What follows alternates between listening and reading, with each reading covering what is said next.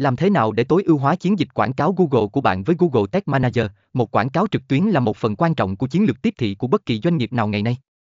Và để đảm bảo rằng chiến dịch của bạn đang hoạt động hiệu quả và mang lại lợi nhuận, bạn cần phải có một cách để theo dõi và tối ưu hóa nó. Đây là nơi mà Google Tag Manager, GTM, xuất hiện và giúp bạn làm điều đó. Sự quan trọng của theo dõi và tối ưu hóa khi bạn đầu tư tiền vào quảng cáo trực tuyến, bạn muốn đảm bảo rằng mỗi đô la bạn chi trả đều đang mang lại giá trị tương xứng. Điều này đòi hỏi bạn phải theo dõi chi tiết và hiểu rõ cách khách hàng tương tác với chiến dịch của bạn. Điều này làm cho việc sử dụng GTM trở thành một phần quan trọng của chiến lược của bạn.